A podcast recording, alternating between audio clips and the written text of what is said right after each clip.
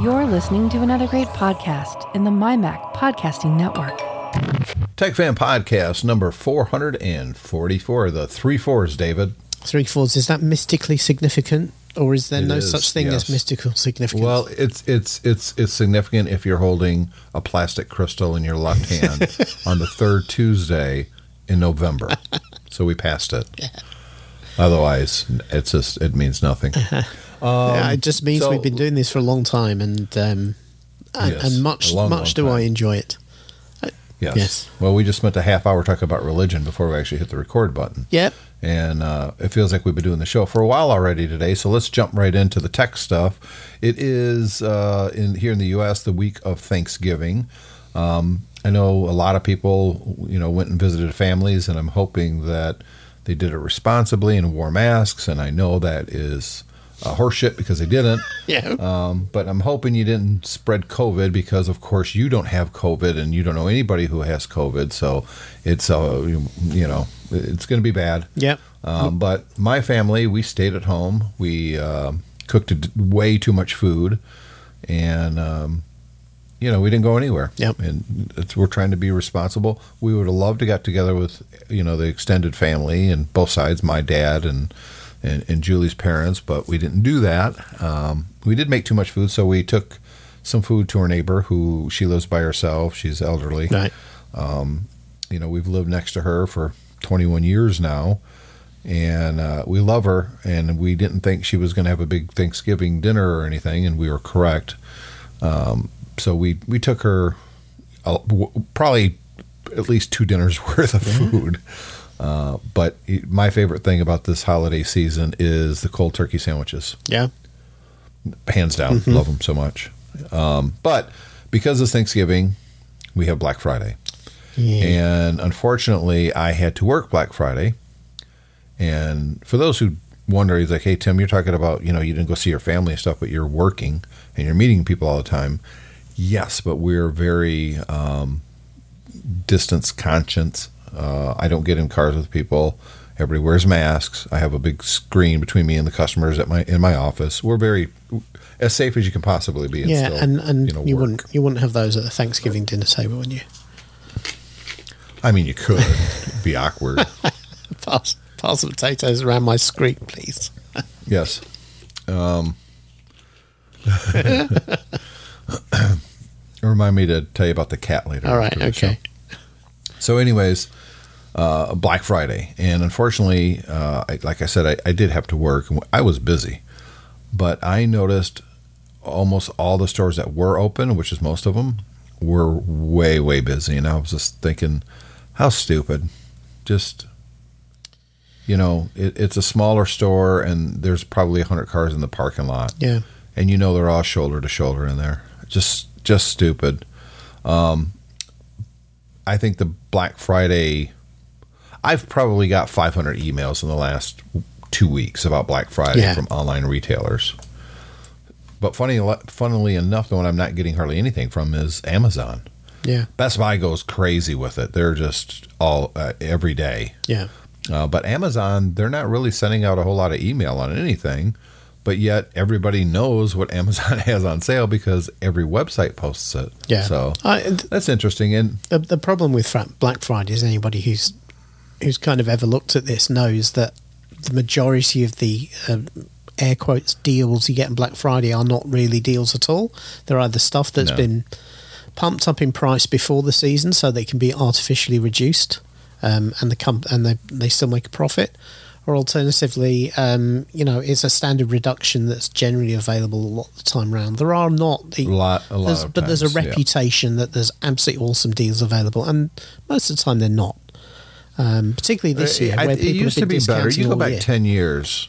You go back 10 years, though, there was some really, but it would be like two or three things and very limited supplies at certain Yeah. stores. You can get a big screen TV for $150. Yeah, but the the Target that had it had seven of them. Yeah, uh, and of course, You know, and there's 180 people waiting in line. yeah, and the reality now is that actually the overall cost of of the co- sort of things we like to buy, the gadgets, has generally driven down anything. The margins on most things are so wafer thin; it's very difficult for anybody to really offer them at, at a huge reduction. Um, and yeah, you can talk about big screen TV as an example. I mean, you can pick up one of those for very little money now. Um, you know, even brand new, anytime you want, you can go into one of these these big box stores, um, and if you're not particularly fussed about brand or quality, you can walk out of there with a big screen TV for a couple of hundred dollars.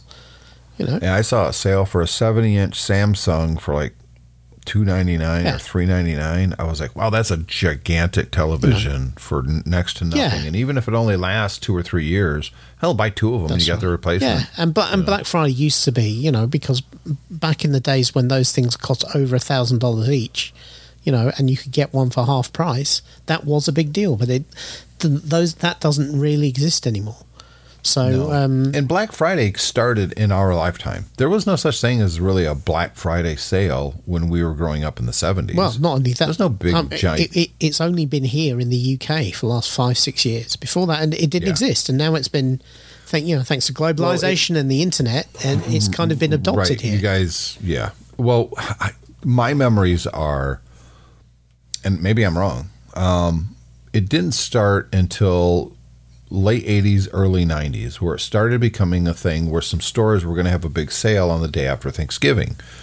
But I remember in the early 80s and the 70s that the big thing was you go to see a movie either Thanksgiving Day after supper uh, or the next day. Yeah. Like a big movie was going to open.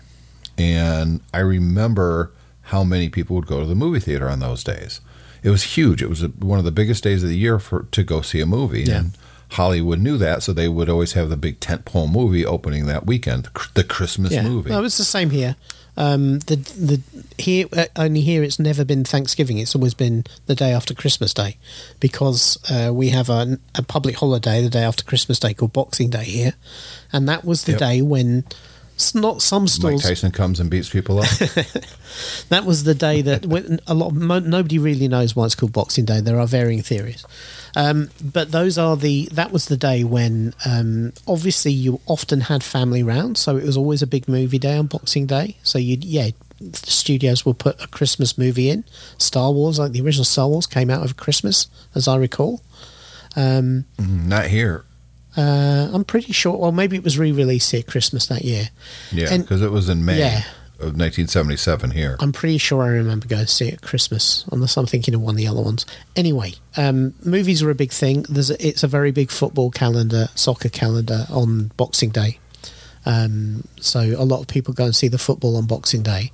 Uh, and then, yes, not all stores, but certain stores would start their post Christmas sales on Boxing Day and would open on Boxing Day, so that you could What- you could do the thing where you go and line up out, you know, line up in the small hours outside the, the store to get in the getting the first few people to get the uh, you know the the headline sale like the big TV at half price or something like that. That again, I mean, even back then when I remember this, everybody knew that those were, there were only a few of those. You know, It's, I got to know when Star Wars is released now because you think I would know that. My guess is something like May 25th or 29th or something. Let's find out. Hey Siri, don't bother Siri. right? When was the original Star Wars released? Which one?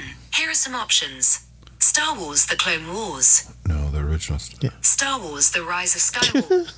Star Wars A New Hope was released the 25th of May, 1977. Yeah, didn't I say May 25th? Yeah, Was that right? you do. Yeah. Whereas here, oh, here we go. So in the UK, My, my in the UK, it was re- released on the twenty seventh of December, nineteen seventy seven. yep. So we were both right. yeah, Because that it was doesn't happen all often. that was back in the day when um, it was normally a few months between uh, movies Yeah. coming out in the US. That's more than a few yeah. here. Movies coming out in the US and, and movies coming out in the UK. But yeah, I was right. 27 well, they had to do the translation where they give all the good guys British accents and all the bad guys American accents for the UK version. that would have been really funny. what have. Um, So- speaking of, Yeah. Uh, Darth Vader died. He did, yeah. David Prowse, the original, um, he was the body actor for Darth Vader because he had this really thick West Country accent. Kind of, it's the Yeah. English version of the. Uh, it's often mocked. I, I, for anybody listening to us from the West Country, I don't mean this, but it's often mocked as being a country bumpkin type accent in the UK. Yeah, it'd be like having a Southern accent. Exactly, yeah. Uh, and so Luke, I am your father. You know, it No, wouldn't well, work. yeah. So um, apparently, it when he got the job, he got the job for his physicality. Um, but they they always decided they were going to replace his voice with somebody else's. Yeah, he didn't. He didn't know that though. Uh, well, so I saw early interviews where he was not pleased that his voice was dubbed, Well- and I saw footage where he's speaking the lines, and you're like, uh, well, yeah, you know. He, so here's the thing. This is where things start to come into an urban myth potentially because I, find it very an- difficult. I saw an interview. I f- well, yeah, I I believe he said it, but whether he actually knew it and believed it at the time is a different matter. Yeah. it could well have That's all true. been a because let's face it, when they made that movie.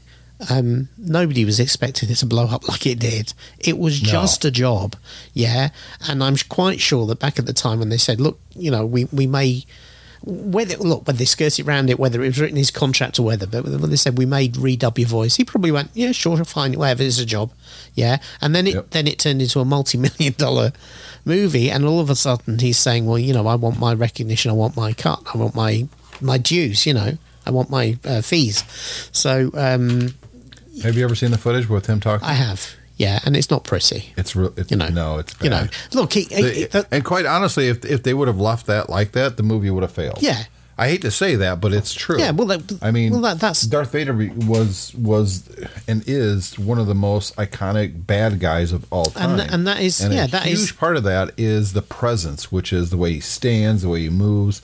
You, I, I could always tell a real Darth Vader from the fake Darth Vader um, because David Prowse, the way he moved and carried himself, it, it, it was iconic. And then you combine that with James Earl Jones's voice, and uh, there's no there's no ambiguity on that's Darth Vader. Yeah. Now, I'm not saying that the people that do you know the the body work for Vader now um, is bad or anything. It's just I know that's not the original Darth Vader. I can I can feel it. I can see it. I can sense it. That's not Vader. Yeah. And he he physically embodied who Darth Vader really was. Yeah, and I, and I think I think because of the mask, yeah, he was he felt he felt hard done by. He was trying to build a proper acting career, and um, I, I think people didn't take him seriously because they heard, oh, this guy's accent was so bad they had to replace his voice, um, and I, Yeah. I think it always kind of weighed him down a little bit.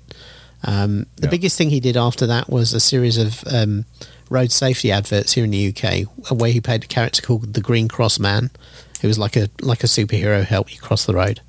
Um, so his career did not, you know, uh, Didn't it, flourish. it didn't accelerate to thespian the thespian heights I think he was hoping for. But nevertheless, Yeah, I heard that he to- made more money in in in appearances Yeah. later in life than he ever made exactly. actually playing Yeah, and again, who knew that was coming? That Star Wars would turn Yeah. into the cultural phenomenon where you could have a show about the movies and you could turn up and make appearance fees. And Nobody knew that either. Well, you know, I, and I also think that it's it's kind of awesome that he will be remembered forever as Darth Vader. exactly. Yes, he's a bad guy. Darth Vader's a bad guy, but he is redeemed at the end, I guess. I mean, after slaughtering You know what? Children and all You know that. what? The bad Sure. guys. The bad guys are more always more memorable in the public imagination than the good guys. You know, and Darth Vader kind of. Uh, I don't think I think so. Darth Kate, Darth Vader kind of proves that really. You know, everybody, so. even people I- I- who don't I would follow Star Wars, know who Darth Vader is. Jesus Christ would disagree with you, David. so with Yeah, Superman they're just, and Spider Man Jesus Christ, just and Wolverine. Jesus Christ, just needed a better agent. That's all. Oh, he had a bad yeah, agent. because he should have. The scripts really needed a bit of polishing. Yep. Uh, anyways, um, let's get. I, I watched the. Did Did you see that Mike Tyson was going to fight? Yeah, yeah. I wasn't. I Yeah, was. I watched wasn't it. really interested in watching it because who wants to watch two I kind of was. over, over the hill guys beat up on each other? You know. Yeah, they didn't really. Um, I knew who Roy Jones Jr. is. I watched his boxing a lot growing up. I mean, and he was he was an amazing boxer. I mean, he he was he wasn't the fastest or the strongest or anything, but he had the entire package and Yeah. The way he moved around the ring, he was just a he was a general in the ring, and he could hurt you from any angle. And Mike Tyson was Mike Tyson. Yeah. You know, he's 54 and Roy Jones Jr. is 51, and they weigh about the same. There's only 10 pounds different. They're about the same height. Uh, so I was actually interested in this, and it looked like Tyson was taking it serious, and I there was never a doubt in my mind that Roy Jones Jr. would take it serious. So I watched this boxing match, and I, I I'm glad I watched it, but it was pretty much not very memorable. Yeah. Um, Jones did not want to mix it up with Tyson. All he did was hit a few times, get hit a few times, and then wrapped up Tyson. Yeah. And there were two minute rounds for, and there was eight rounds. So just when you feel like Tyson's starting to get the range, do the bell would ring. Yeah. And it, it, they called it a draw, but if I had to score it myself, I would say Tyson probably won because he was the aggressor. Roy Jones Jr. was either running from him, throwing weak shots, or holding him. Yeah. And he was gassed after one round. Uh, well- and Tyson, well, but you say that, but Tyson's older and he never got gassed. I watched that whole fight, and Tyson was uh, getting frustrated in the last round. He wanted to mix it up. He wanted to go, and Yeah. Jones wanted none of them. Snoop It was. Snoop Dogg said it was like two of my uncles fighting at a barbecue. Yeah, he kept saying it. He was saying that during the broadcast. He said, "Get him, Unc." Um, it was, it was kind of. It, I don't want to say it was sad because there's no reason a fifty-something year old can't fight. You and I are fifty-something, although I don't want to fight. um, you know, and and the mind and the body aren't always on the same page. No, they're not. Your body's like, I'm too old for this shit, as in, in a really uh, Danny Glover uh, kind of way. I would say for both and, of them. and your it- your brain is like, let's go. Yeah, I would say for both of them, it's probably a good idea. They didn't really mix it up because at the end of the day, they are in their fifties. It's I think I think it's good for Roy Jones Jr. that he didn't really mix it up because I think he'd have got his ass knocked Yeah. out. I don't think I don't think he could have take. Uh, look, you could say, okay, Tyson's 54 years old.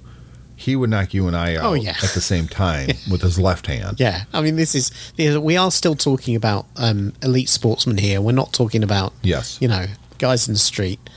But I, I, I just think you That's- know boxing is that man was boxing is such a it, it is a dangerous sport. It has an element of danger Oh, no to question. it, and I, and I, I think the problem with these exhibition matches is it would be awful if somebody seriously got hurt. You know, Look, they they call it an exhibition match so they can get you know approval, but it wasn't an exhibition match. They they went out there to fight. Yeah. They were gonna they were gonna, but I think Jones didn't look like he was in that great of shape, and he gassed himself really quick. So Yeah. I I I do question his uh, commitment to it, but Tyson. For, for being someone just slightly older than me was ripped Yeah. and in great shape and you know, he never really. I was worried that you know if things go badly, he's going to revert to the old Mike Tyson where he loses his cool, and yeah, but it never happened. Um, I mean, he was getting a little pissed off at the end there, but that was more for the fact that I think he was regretting the shorter rounds and the shorter bout, and the guy not wanting to fight yeah. him. You know, but it, I'm I enjoyed watching it. Um, So was that on pay per view? Was it? yeah, it was. Yeah. I, I think that the lesson to, to take away from this is you can't relive your youth no matter how much you want to. Yeah, You know, I do it by, you know, with my old arcade machines and stuff like that. Um, but we all have our kind of ways that we want to connect with the people that we used to be. yeah, and and Yeah. you know you you do have to recognise sometimes that you have limitations. I play video games and I suck at them now compared to what I did the way I Oh, did in my twenties. Um, Yeah. I'm just not as you know. Obviously, it's lack of practice, lack of time, but also uh, I don't think I'm just as good at them as I used to be. Um, So you know, but I, that's fine. I'm I'm happy to pay play them on the. Uh, on the uh, you know slightly easier settings and take longer to finish them and I always laugh you know somebody new game comes out and says oh there's only 10 hours of gameplay and it's like I've been playing that thing for six months and I still haven't beat it Well, my son's always talking about watching speed runs, and he likes to try them himself. And I'm like, does it, it speed run is you just go through it as fast as humanly possible. Don't you want to kind of take your time and enjoy the game and and look at it and experience it and fe- no, they just want to get through it as quickly as Um, possible. yeah, the thing is, the guys who do the speed runs the guys who, who've already been through the game multiple times. I mean, that's how you, Yeah. you you get good at it, and they've they've had the enjoyment. The difficulty is Well, he watches somebody sees that on YouTube and goes, "I want to copy that," you know. yeah. Yeah. Anyways, um, I you've got some stuff that we're going to talk about here, but let's start with in our show notes the first one that I put in there. Yep. The only one I put in there. Um, look, there's a lot of division right now, all over the place, but specifically conservatives not being happy with having what they say is their free speech trampled by social media companies that when they post something which is not true, it's marked as, you know, Not true. as such. That's not Suspect. true. And they and they hate it. They hate someone calling them a liar because they know it's a lie. They they 100% know it's a lie, but they want to believe it desperately. Yep.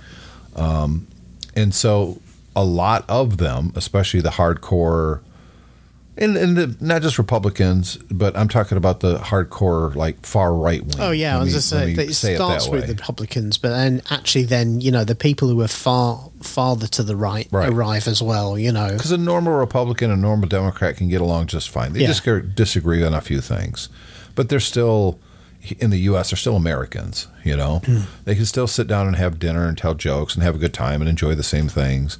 They just disagree on some policies, and that's fine. And in fact, I think a country is better when there is disagreement and you come to a common ground and you move forward. No one's going to be 100% happy, but no one's going to be 100% mad either.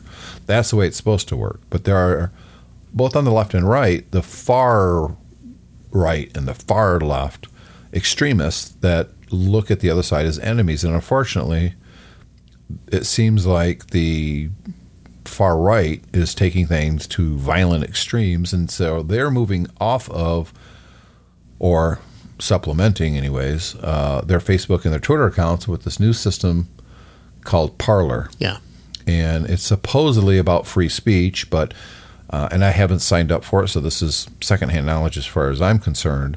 But everything I've read about it is it has become now the home to Nazis, uh, white supremacists, QAnon. QAnon's in there. Yeah, all the anti-Semites and have the- turned up there. yeah, so and and the MAGA people, MAGA people, Yeah. the hardcore MAGA. People. That's people. right. You know, a lot of uh, in Nazi type stuff. Um, Yep. Apparently, um, look, I suspect you're going to get that. You're always going to get that if you say you're not going to modulate the language. If you are going to be true free speech, I mean, you know, let- let's everybody with a brain. But it's not because they will if it's something illegal or against their community guidelines, like you know porn or videos of death, they're going to take it down. well, are, well, it depends. Are they? Are they not? I mean, this is Yeah, they have been. Right, okay, If so- it's illegal, they will report so people. so so here again immediately it starts kind of chipping away at at uh, at its at its kind of core supposed core thing anyway which is you know if you if you allow free speech i don't think you should be allowed to talk about doing something illegal. If if it really is free speech there may be consequences to that but to to say oh we, we don't allow that allow that here is immediately starting straight down the, the, the supposed slippery slope that these guys accuse Yeah. Twitter and Facebook of being, which is moderating the content, um, uh, or they would call censoring the content. This is the difficulty. Right. You can you can't have a town square that allows anybody to say anything, yeah, and and then and then go, oh well, I don't like that. That's the that's the difficult, and that's why ultimately Twitter and Facebook and everything have moved over the years to moderate more and more of what people say because they want to keep it a community that's not to- that's not too toxic even though you can argue how successful they've been. The difficulty with this is that a lot of the, the a lot of the more unsavory people on on systems like Parler and on 4chan and 8chan and stuff like that is they, the reason they go there is because that's the only place place they can state their views without being immediately banned. So it's always going to turn those people up and yeah, you know the the problem then is that is that there's a there's a fundamental mismatch that the anarchists want to say whatever they want to say because they like voicing their kind, you know, somewhat uh, really, uh, really horrible, horrible views, and at this, but at the same time, they're then being mixed with people who are more moderate, even though the, you and I might say they're they're kind of you know far to the right, but they're more moderate people. The difficulty then is that it becomes an echo chamber, and over time it gets worse and worse and worse. And a lot of the more moderate people will pick up. Though QAnon's a very good example of this, will pick up these more crazy ideas, the conspiracy theories, the you know the the the, the more dangerous stuff, and and start thinking it's true. So that's the problem. But you can't you know, what what are you going to do? You can't say somebody shouldn't have a have a place to say it. I guess. You know, but I, I don't know. I think that to, to to claim it's true free speech is not. I mean, free speech is is actually all about the right to say something without the government coming to you. It's not Right. it's not you know this is the problem is that people think free speech means you should be able to go wherever you want and say whatever you want and not have people say i don't want you to do that here you know walk into costco and take your mask off and say it's a free speech issue. It's like no it isn't. It's a private company. Um, and uh, they have a perfect right to kick you out. Just in the same way that i can't walk into a far right person's living room and start um, berating them for their ideas. Because you know it's their space. It's not mine. And they have a right not to have me there. Yep. you know? And so, you know, I look at sites like, well, this one, for instance, uh, that I, I honestly, I have zero interest in, in joining Parler. Um, it's probably exactly the opposite of what I want to spend my time reading uh, or interacting with people who have, you know, the, the white supremacists and those kind of people. They, uh, it's the opposite of who I am and what I want to surround myself with. So, but by the same token, yeah, if you want to believe that stuff, feel free. The moment you start acting out on that, i.e., you know, violence against other people, that's where I have a problem. yeah Um, And uh, you know, I, I look I, I, I don't think these things succeed long term No. because society rejects hate. I, least I, I think I think a lot of it yeah does. I think that's the difficulty with any of these things is that um, basically what will happen with with Parler there, there was one a couple of years ago that that was also trying to do this I remember. Um, Mm-hmm. and they don't last. And the reason they don't last is first of all they can't really get a critical mass because there's not enough people who are interested in only going to that place on the internet. Let's face it an awful lot of people who have um, re- views that are that are further to the further to the right or left of centre yeah they don't really just want to talk about it inside their own bubble they actually Right. want to they, they enjoy pushing that those views Yep. into regular people's faces you can't do Yep. that on parler you can do that on twitter and facebook they want to have arguments with people uh, either because they get a kick out of the argument or they, it makes them feel less insecure by um, by lording it over people and laughing at them and disagreeing with them as they laugh at them. Or alternatively, they generally want to say, well, this is what I believe and I hope more people believe it. So um, Yeah. you can't do that on Parler. And, and, and, you know, very often these places as well, because they've got such a broad range of people with different views and people who have very extreme views, they often factionalize very quickly. People will fall out. Uh, people will argue. People will disagree about what's what's right or not right on the platform. People will get upset because a certain person who's been there for a while has suddenly been banned um, for something they've done, um, and and basically they. When you when you get the factions, then the, the critical mass thing goes down even more. These sites have to make advertising money to to maintain And, operation. they- and no advertiser worth uh, outside the my pillow um, wants to advertise to extremists. No, well, it's it's yeah. just bad business. It works on a small level. You look at um, Infowars, for instance, the Alex Jones things. That that kind of self-sustained because he's he's peddling pyramid products and, and placebos Sure. and stuff like that to people who who believe believe his shtick. But the thing is, the amount of time he has to devote to um, publicising those products on his shows. Yeah, I mean it's quite it's quite a very high proportion of the time he spends talking is about him peddling his own products. Again, you can't do that on, on something like Parler. So um, yeah, it probably won't succeed. And you know what? If it does, fine. It's a place for those people to go and talk to each other. You know, I mean, that is part of the principles of free speech. The, whether it's going to change the world, um, whether it's going to sustain uh, the the Trump voters or anything, who the hell knows? I mean, you we don't know from day to day what's happening at the moment, do we? So, you know, Oh, it's a nutty, crazy place. Yeah. Speaking of which, uh, kind of nutty that you bought a first generation Mac. You got a MacBook Air with the M1 chip. Oh. That's a- Why would you buy the first generation? that's a creaky Come on, segue, man. man. That really is. I know. I was looking for something. I did. Um, I think I mentioned a few weeks ago that I'd sold my old MacBook Air Pro, uh, which was Yep. which was a, uh 2019 MacBook Pro, um, to get this. Which I'm sure the owner is very happy with right now. Uh, well, they're not because they've never received it because UPS lost it in the mail. So I'm. they were. that was a good setup. They were. Um, yeah, I've had to refund them obviously, and now I have to wait the months it will take for UPS to refund me for the for the parcel. I've got a feeling somebody stole it. It- it- Don't you always worry this time of year that you know the um, parcel carrying companies they hire a lot of extra workers because they know they're going to be busy, and then a, Yep. good percentage of those people figure out to steal stuff once or twice before they get found out and fired. oh, I, I, yeah, I, yes. Yeah. And then they go brag about it on Parler. Well, maybe, maybe not. Anyway, um, yeah, the, the the guy emailed me and said, um, you know, I've not sent this. I, thought- I thought that's strange. You've not sent it, or I've not received it. And then it turned out he'd been driving UPS mad trying to get a delivery date from them, and they wouldn't talk to him because they he he wasn't the the sender. I was so. Uh, I got onto them, and um, yeah, it's just going through their process. I'm kind of sad about that, really. But um, yes, but I bought the new one, and um, I ordered it after the presentation because I was really impressed with the presentation. And I have to say, you know, the reviews really are right. This is this is probably the best laptop Apple have ever made. And if you've got if if you if you're perfectly happy with your computer, you're fine. Then fine. You don't need to buy one of these.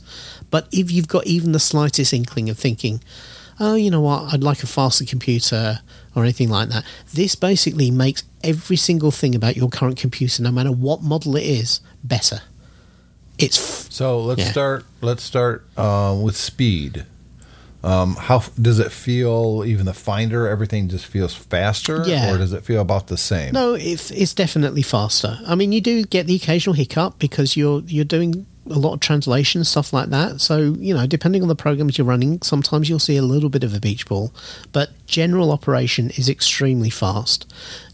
I, I was a little bit nervous about seeing that because you know I thought some of this could be Big Sur because it comes with Big Sur on it, which I've not had on my machines before. But but it's generally is very very zippy. Um, file tr- the the um, I think part of that is the SSD is extremely fast. It's much faster in this than my old computer. Um, um, but you know things like I can take a one gigabyte zip file and um, and expand it. Now on my old computer, which was a, a quad core i5, 1.4 gigahertz, uh, 8 gig of RAM. So it was it was a it was one step up from the entry level model, I think. Yeah, but pretty comparable spec wise to what you got now. Yeah, uh, yeah. Um, well, that was a MacBook Pro. This is a MacBook Air, so um, it was supposed to be better, and I think it was better than the old Air. So expanding a one gig zip file to the SSD on that will take I don't know maybe ten seconds, something like this. This takes about a second. So I mean, in that it's substantially faster. the the thing that gets me about this is that most of the software I'm running is running in Rosetta 2. Yeah. The, the Which is translation software. It's not emulation. yeah, it's basically it's converting the executables on the fly into something that runs on ARM64 and then it's running them. And then if it needs anything else out of the package as you're using it, it kind of does that in the background. It's extremely clever. Now, I've done this on an ARM Windows computer, and on there, it's noticeably slower than the regular ARM software. On this, it's so fast. Basically, I'm pretty sure that, that, that the the tasks I'm doing in it, the, the, the big things that I do that, that I notice the speed are um, importing stuff off my RodeCaster after we finish the show. It, it does some conversion doing that because the RodeCaster records in like a polywav file. And so when I import it to my computer, it has to split that out into the separate files, and they're pretty big. They're about a gigabyte for each per, for each channel per show. So that's quite a big operation. That is um, round about as fast as my i5 was. Bearing in mind it's doing that in under Rosetta, that's really impressive. Then um, I I run it through the levelator, my my channel through the levelator. That is faster than it took on my old computer. Only it's not quite as smooth. The old one was kind of consistent with the levelator on on this. It kind of will do 20 30% then it will pause briefly and then it will do some more and then it will pause briefly again but over the overall time to do that is faster under this rosetta thing than it was on my i5 and then converting them to mp3 which i use a, a program from marco arment called forecast for that um, Yep. and that is also running in rosetta in rosetta 2 and that is faster than it was on my native intel machine so So heat. there is none How, there's There is none i have not So you're doing all that stuff. You're converting files, big files at that. yeah Uh, writing it right to the SSD. Yeah. Uh, that's converting audio and and exporting audio and video is pretty intensive when it comes to the processor. They're better than it used to be, say, ten years ago, but still, that's that takes Yeah. a little bit of uh, um, numbers crunching Yeah. with the processor. Uh, you're not seeing any heat buildup from I that at all? can't notice any heat build up at all. So the machine, Wow. the machine feels dead cold to me all the time. Um, like I've got it next to me at the moment. It's warm in the corner where I'm. It's, it's plugged into the charger at the moment. Um, so so it's slightly warm over there, but even there, not particularly warm. Um, and the rest of it, yeah, is dead cold all the time. And the first, probably one of the first things I did with this machine, the day I received it was that evening. Um, uh, Alexandra and I were on a BBC TV show, so we did a uh, three and a half hour Zoom call, um, and at the same time we also had a separate audio stream running because we were actually on on in the on screen audience for this TV show. So I saw it. yeah, so that meant that um, Only because you sent me a link. I mean, it wasn't a show that I watch every day, but Yeah, yeah. It's mock, mock the week for anyone in Britain will know it. It's it's basically it's it's a little bit it's like it's a comedy panel show about the news. Yeah, um, and y- yeah, this what what they did is is they had they had probably about thirty different households on Zoom who they had a big screens in the studio. Um, and we were using Zoom to see what, what the camera feed was, so we could see the show being recorded.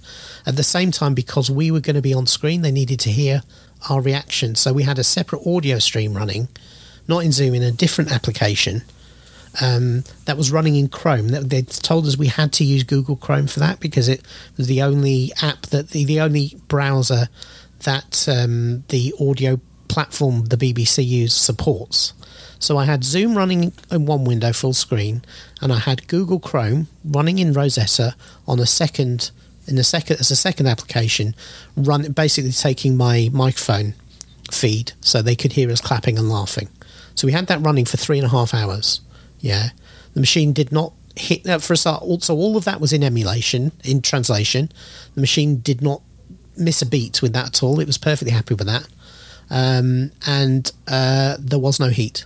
And obviously, this particular computer has no fans, so there would have been no fans. But I tell you, from using Zoom on a regular Windows computer uh, and using it on my own Mac occasionally, is that normally when you're in Zoom, after about five minutes, the fans kick up and don't turn off for the rest of the call.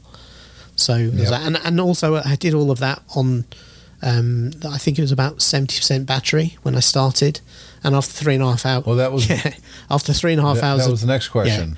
three and a half hours of doing that in emulation, in translation. I must not say emulation because it isn't emulation. Um, the battery was down to about forty percent, and the screen was on the whole not time. bad for three and a half hours. Yeah. Now three do three and a half hours on an Intel Mac using Zoom. Yeah, and it, you better make sure it's fully charged if you're doing it on battery there. because the, there won't be much battery left when it's done. So it sounds like with your limited one week with the device, you're impressed so far. I, I, I tell you, I think it's the, the most. Um, it's it's like having a computer from the future. I mean, every because everything is better with no compromises. It, it really is. You know, I mean, there is nothing you can ding it for. The price is the same. The performance. The, there are benchmarks going around saying that even this entry level MacBook Air is basically the same computer in all three, in the Mac Mini, in the MacBook Pro, and this. The only difference is the cooling system. So um, basically, the, the chip in here is it, it will it will easily outperform um, a three and a half thousand dollar MacBook sixteen inch MacBook Pro. You know, with the with the top end quad core processors in an i9. It, it just is faster than that. And so you, you go, all right, so there must be a compromise there. So the cooling. No, the cooling's fine too. All right, what about the battery life? No, the battery life way longer than you had before. You know, oh, well, they must have compromised on the case. No, it's exactly the same case you had before. Yeah?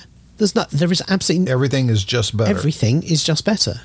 Yeah? And So do you, so with the M1 chip, you know, um, they haven't moved the entire line. The, Yeah. the MacBook Pros, uh, larger size screens, the iMacs and the Mac Pros all still have to make the Yeah. the jump. Uh, and I think we'll see all three of the this time next year. Everything will be it's a, it'll be hundred percent Yeah. Apple Silicon. Um, do you think that Apple is going to be able to stay on top of that uh, curve when it comes to speed?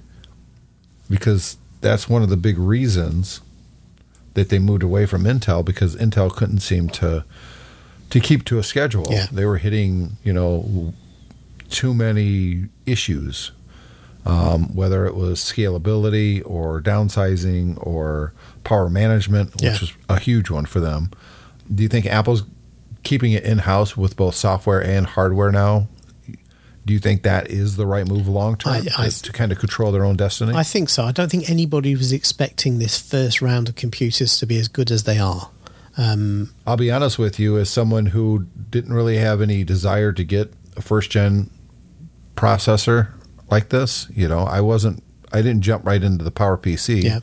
I stayed with uh, the, you know, the older chips at the time, uh, and I wasn't the first either to go to Intel on the Mac. I waited a little while on that as well, um, and my hesitancy proved fruitful because the first generation of both of those chips weren't weren't great yeah.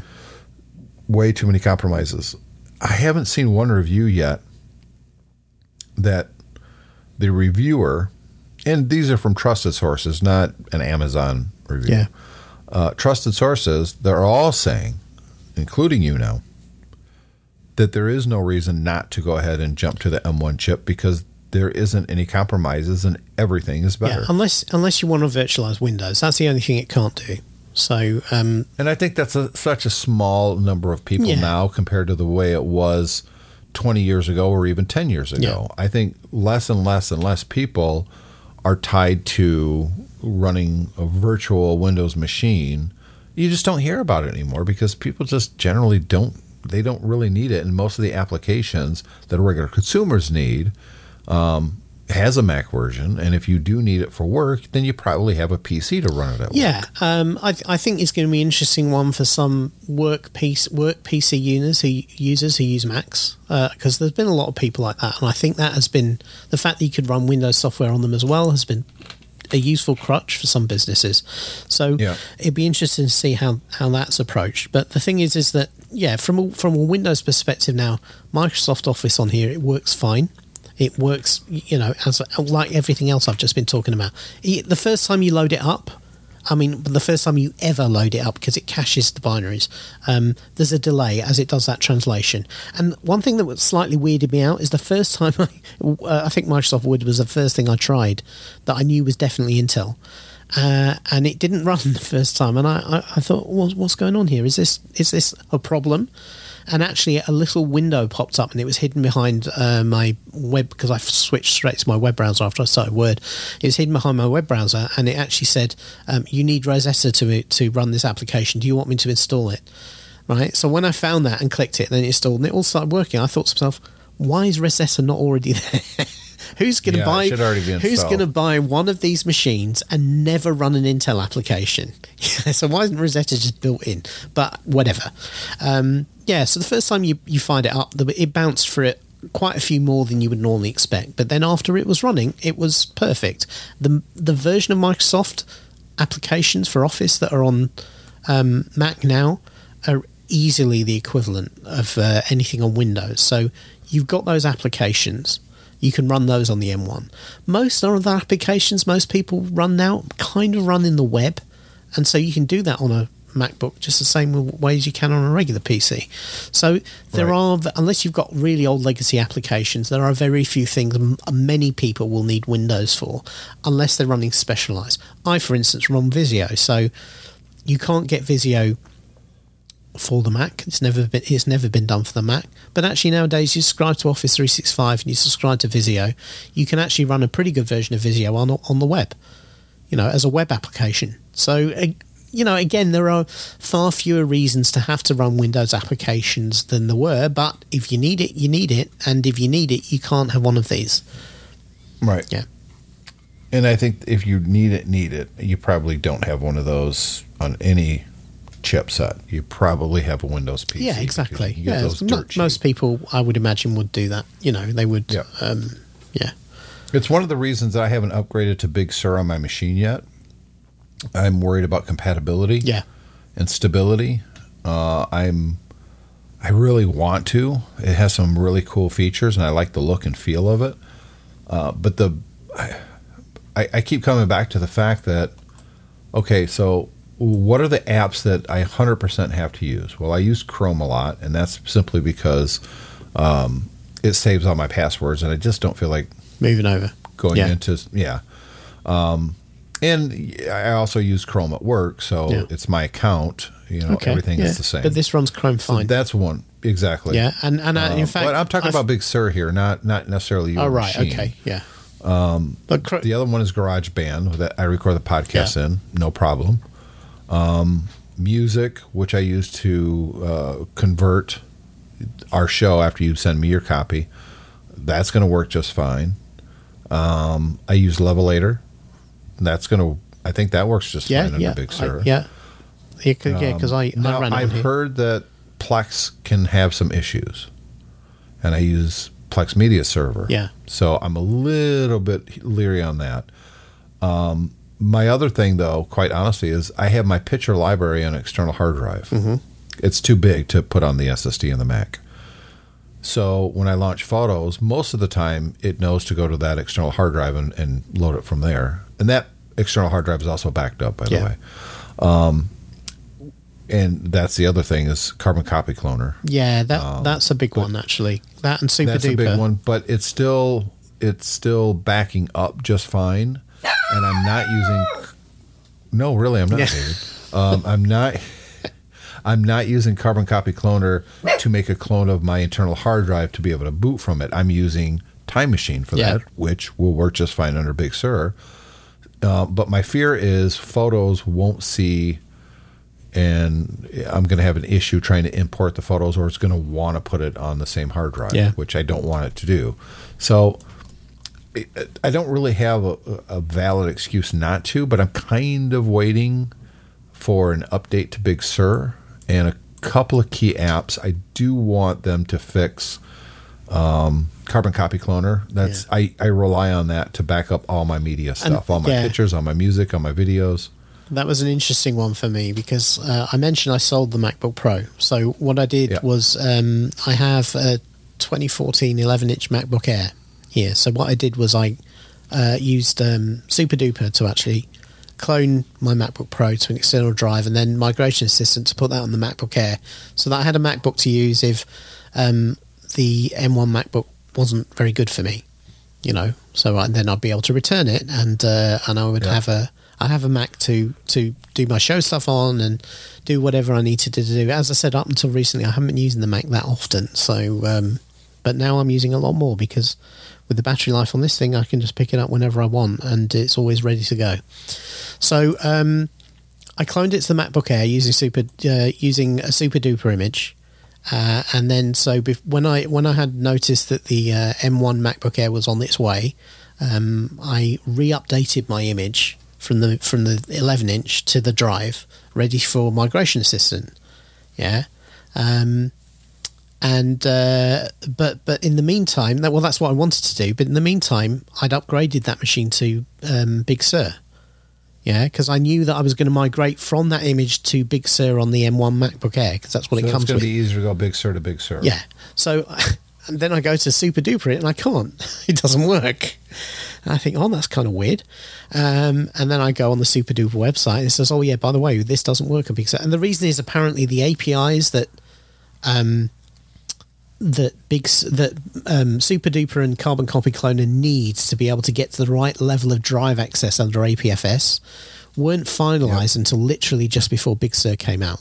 So there was no Yeah. way they could even start development on it until the final version of I know Carbon Copy Cloner has a beta that they say is works and it seems pretty stable, but they haven't released an official update. Yeah, yet. but you know, this is your computer drive. Do you want to met- trust it to a beta? you know, That's that's why I haven't updated. exactly. So I, Um, actually, what I ended up having, part of me just wants to just go ahead and do it because Yeah. I think it's going to be fine. I don't think I'm going to have any issues, but I'm still a little bit scared about it. uh, what I ended up doing with my migration is that um, I wiped my super duper image and I time machine the 11 inch air, and then I Well, made. that's what I was going to say. Then I would have just simply put another drive Yeah. in there, time machined it, and then used time though, machine though apparently I, I'm now told. Um, I, I saw afterwards I could have used the USB cable to actually do it. Um, I've never done that before, so I wouldn't have known to do that. But apparently I've- now you I've can just plug too. a USB C cable between the two machines. yeah, and it sees it, and and yeah. and then the migration assistant will will move directly off the drive. But whatever, you know, time machine didn't take long; it was easy. So Well, that's my saving grace is I have been backing up the entire internal hard drive to a time machine. And like I said, my important stuff, my pictures, my music, and, and my video libraries are all on external drives, which are also backed up. So worst case scenario is I just, you know, revert back, migrate. migrate back. yeah, revert. Well, I can't. I don't think you can go back. Once you get to Big Sur, I don't think you can go back. Right, but you'd have to wipe that partition and and Right. put new. Uh, but the problem is, so here's the difficulty. That used to be a really easy thing to do, but now Yep. that we all have APFS, what you see in the drive tools for your drive isn't really what it's like. And Right. I, I I've got to be honest, messing with drive partitions now under APFS terrifies me because I'm always worried Yep. I'm going to delete something that APFS needs to operate and it's going to hose the Yep. entire drive. That's exactly Yeah. right. So I've been hesitant. Um, I, I think nine, I'm 98% sure I can go ahead and upgrade to Big Sur and I'm not going to have any issues. But I, I think I'm just going to wait to 11.1 and then do Yeah, it. that's fair enough. I think that's fair enough. And you, you mentioned about you know me being brave going to the first generation of a new chip. Yep. Um, I, I was in terms of the build of the machine. You know, this is the same chassis that they've been doing the MacBook Air Yeah. for two three years now. It no longer has the um, Butterfly keyboard; it has regular keyboard again, which is nice. Thank goodness. I'm reasonably comfortable that the hardware in the machine should not have any problems because, yeah, as I said, they've been building these machines for a few years now. It's not like it's if it had been a brand new um, chassis design, I would have probably not done it because been burnt too many times with that. Um, yep. You know, I'm and the M, the whole M1 motherboard and everything is is very very closely related to what they do for the iPads, which have been rock Yep. solid for years. So I felt Yep. it was it wasn't too much of a of a risk. I probably will do um, uh, what's it called Apple Care Plus on this just because it's a laptop and I might break it. Um, you know, but uh, but I'm no, I'm really really pleased with it. And as I say, it's I, I think it's probably uh, the best Mac I've ever had, which I, I think is great. One thing that really uh, I thought this was a re- the fact this seamlessness, the fact that you can just run anything and it just works in the main, is is really for me what what amazes me about what Apple have pulled off here, because you know this is That's that is probably one, and I don't think they're going to get enough credit for Yeah. this. That is an engineering marvel to take compiled code for one processor, not emulate that in a different environment, but to actually translate it to run natively Yeah. on the new environment uh, and then is Yeah. and to and to work as fast and as flawless as it does that is to me anyways the story of this translation transition Yeah. From Intel to the M chips Yeah. that's that's the big thing right there and that's going to go away in 5 years when you just don't need it anymore Exactly, yeah. And that, so, yeah, this is, I mean, this, today this is the fastest Mac you can buy. I mean, it literally is the fastest Mac you can buy. The entry level 999 MacBook Air. Yeah, the the, the other Yeah. ones are slightly faster, but the whole range is is faster than anything Apple sells. I mean, it, it will it will on some benchmarks it will go so so with the iMac Pro. Yeah. Yeah, so that I mean, it is crazy but this is at the same time this is also the slowest M1 MacBook that Apple will ever make because they will only get Yes. faster. So the sky's the limit. Th- There's two things for me. First of all, this mean this really demonstrates. I mean, the the idea that Apple is not behind the Mac is dead. They have obviously put so much Yes. time and money into this that the Mac is is has got many good long years ahead of it. They've been saying it for a long Yeah. time, but there's other people. Guy Serle is one that always just kind of insisted that they're going to get rid of the Mac and it's going to merge with iOS, and it's not going to happen. They're going to take the best of iOS and bring it to the Mac, Yeah. especially being able to uh, run iPhone applications, which we will talk about in a future Yeah. episode with you. Yeah. Um, but it, it, they're 100% committed to the Mac. Yeah. They the biggest fans of the Mac is Apple. That's right. Yeah, and and they've they've said as well everything they make for iOS they do on a Mac. So you know they Yeah. need the Macs for that. The other thing Yep. that, as I said, going back to this seamlessness, that really is what what's impressed me the most. You get the power, you get the incredible battery life, and none of your software runs slower. Yeah, in, and in most cases it runs faster. What really demonstrated this for me is that the weekend after I got this, uh, Charlotte, my daughter, came to me. She said she had to do um, she had to do some homework where she needed to have to make a model of a of a cell, you know, a kind of a plant cell or an animal cell or something. She says, "How are we going to do that?" And I, I said, "We've had that 3D printer unboxed. We've never opened it. Um, up, up upstairs for about, about over a year. I said, let's break it out and let's see if we can make a 3D print model of a, of a cell for you. I thought it'd be a fun project for an afternoon. We set it up together. We had a great, a lot of fun actually putting the printer together and getting it working, figuring out how it's going to work. It's got Chinese instructions, so um, there were a few crucial things they hadn't mentioned. So our first few prints weren't that successful. We got it figured out, and I did a very, very nice model of a cell um, in red plastic for her to take in for school. But the thing is, the software. Now, bear in mind this bo- this machine's been sat in a box for a year. Yeah, the software that um, you need to drive the printer, the drivers, the software you need to actually pull models down off the internet from Thingiverse, convert them, and then print them on the uh, on the 3D printer. It's an entry level 3D printer. It's not like a, a fancy one by any stretch of the imagination. But all of that is Intel software. I ran it on my Mac. I didn't break the Windows machine out, and it just worked. You know, I you never would have known I was us- I was using a brand new new architecture Mac as far as this you know printer that's that as I say is not current by any stretch of the imagination. It's, sat in a box for a year, um, and God knows when it was actually launched before I bought it. Um, and it and it just worked. Yeah, it was no problem at all. Absolutely no problem at all. So with that, we're going to wrap up this episode of Tech Fan. We really do appreciate you guys listening to us ramble for an hour.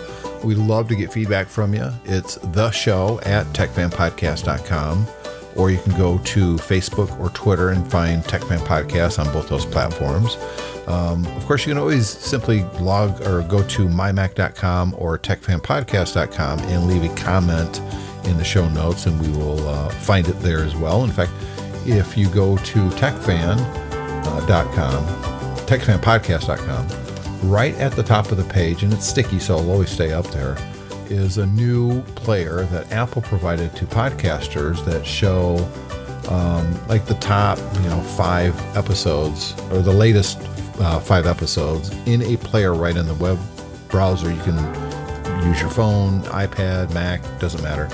Um, it's right at the top of techfanpodcast.com and you can listen to the show right there. You don't even have to subscribe if you don't That's really to. cool, actually. Just, what, what, why would you want to? I don't know anybody would. I, I'm still trying to figure that out. It's been 10 years. Yeah, Uh, I think, you know, that- yeah, I, I, I always appreciate the fact that people are prepared to waste an hour of their week listening to us. Waste is the optimal word there. David, I will see you next week on Geeks Pub, where we're going to be geeking out about um, the current season of Star Trek, as well as um, you know some of the movies that's come out recently. And of course, we got to hit our favorite topic, The Mandalorian, because it's been amazing. Yeah. And we'll have three episodes to talk to at that point. yeah. But I will see you next week, my friend. See you then.